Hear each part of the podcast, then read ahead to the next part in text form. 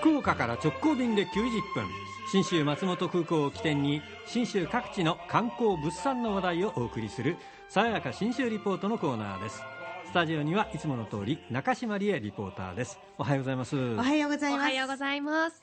えー今年はあの春4月25日から6月16日まで、信州花フェスタ2019が行われます、はい。サブタイトルが「北アルプスの贈り物」って言うんですが、せっかく旅するならねそのお花があるなら一緒に見たいので、うん。どんな風になってるのか、今週会場を下見してきました。おもちろんお花は咲いてません。絶賛準備工事中でした。そうですよね。寒くって雪が降ったぐらいだったんです。あえ、でも、4月25日からですよね。もう1ヶ月ぐらいで大丈夫なんですか？一生懸命。あだから一応ここまであったかかったんで、建物を建てたりだとか、うん。あのお家を建てたりだとかするのは、多分スムーズだったんですが、はい。もうね逆に咲かないように、うん。咲き揃わないようにっていうのが大変みたいです。そっちなんですそうね。なんですよ。と土地もね耕してええ。肥料を入れたりとかうん。そういうのもあるでしょうですでに球根類はもう一冬二冬越させるために植えたやつので、うんうん。その辺も大変だったみたいですよそんな中ですねメイン会場の信州スカイパークこれ信州松本空港の本当に真横なんですよ、はい。うん。あの真横真横って先週もうん。先々週も言いましたが、安藤さんそんな真横度合いじゃなかったです。おこの会場に入ると目の前を飛行機が離着陸するのがあ、それもすごそうですね。と。いうことは逆に言うと飛行機から降りてくるときに見えるってことおですね。花畑の上に着陸するみたいな。そうなん。ですよ、イメージとしてはそんな感じになるはずなんですよ、さあ見どころはどんなところなのか。この信州花フェスタって正しくは第36回全国都市緑化信州フェアっていうんですが、はい。その実行委員会事務局員の篠原信介さんに一番おすすめどころは何なのか聞いておきました。ここにしかないものという中で、その残雪の北アルプスを背景にですね、えーこれだけのお大規模なお花の時期見れるのは、まあ、長野県内でもここだけっていうようなところになりますので、ぜひ皆さん、その北アルプスとお花のコントラストを見に来ていただけるといいかなと思ってます。ああ目に浮かびますねうん春先一番花が揃ってるのが本当に行きたいな。信州松本空港の真横ということになるんですよ。で篠原さんもすごい楽しみにしてるっておっしゃるのが、はい15万株のお花が丘の上を埋め尽くすはい北アルプスと花の丘っていうんですが、はい。お花のこう丘の向こうに飛行機があって、うん。でその向こうに北アルプスが並ぶっていうで、うん。なかなかいい感じになりそうなんですよ。お花も青からだんだんこう暖色系に向かって黄色とかオレンジとかってグラデーションになっえー、ていく綺麗。でこの花壇を、えー去年の秋からかな。あの地元の小中学生とか企業や団体の皆さんみんなで作って準備してるんですね。思い出も深いんですね。そうなんですよ。あとね見どころとすると入ってすぐ始まりの花庭っていうのがあって高さ3メートル、うん。横23メートルの壁面緑化。う花の壁みたいになったうん。感じでね、うん。お出迎えしてくれると。こう写真ポイントにいいんじゃないかと思うんですけどね、それからあの全国の自治体が作品を出す芸術と花の森っていうのがあって、うん。こうどこでもドアみたいに、うん。ドア枠がねあちこちにこう散らばしてあるんですよ、はい。このドア枠とその周りを囲む花壇で各自治体がさあ何を作っているかっていうお楽しみ、へえ。つまりここまで聞いてくるとね結構皆さん自分が作りたい作品を出してくるそんなフェアになりそうだなっていう感じなんですね。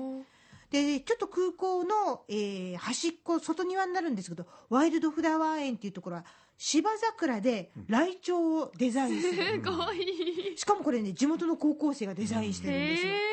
みんなが参加するって感じがすごく強いんですがその特徴的だったものの一つ「幸せ暮らしの庭巡り」というタイトルで地元の若手造園家たちがですね町里高原山っていうのをテーマにしてそれぞれ自分の思う庭を提案するっていうところがあるんですね。えー里を作ってましたあの地元の、えー造園組合の青年部の皆さんなんですが42人で毎日ローテーション組んで作るこの里のテーマが水車小屋と水路。で植える花々も吹きの塔とか菜の花にするっていうんですよね。でイメージはこんな風だと、えーその場にいらっしゃった小池造園の小池健太郎さんが教えてくれました。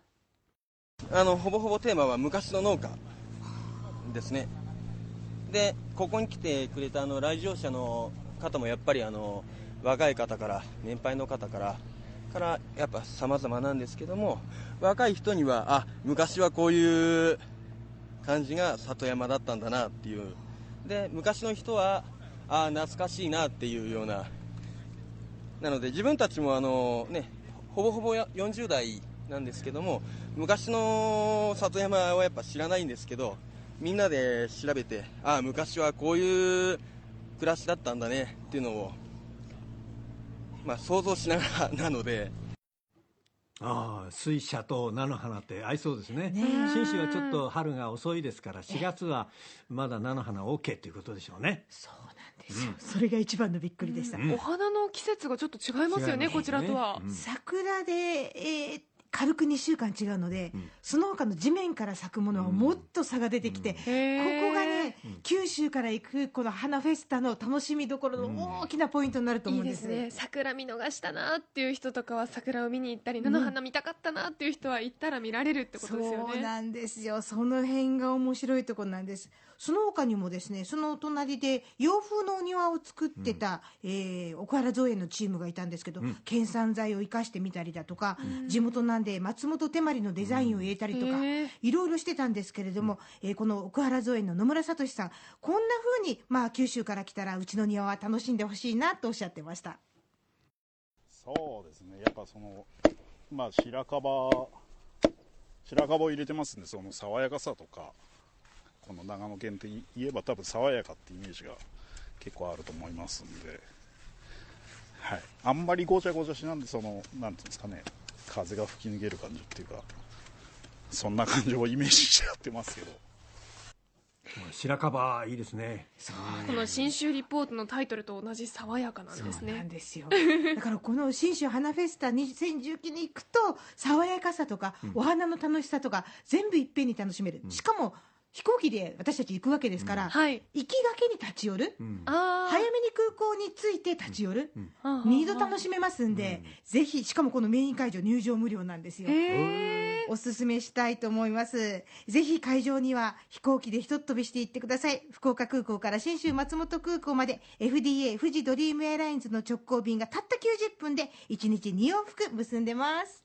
中島理恵リポーターでした。爽やか新州リポートでした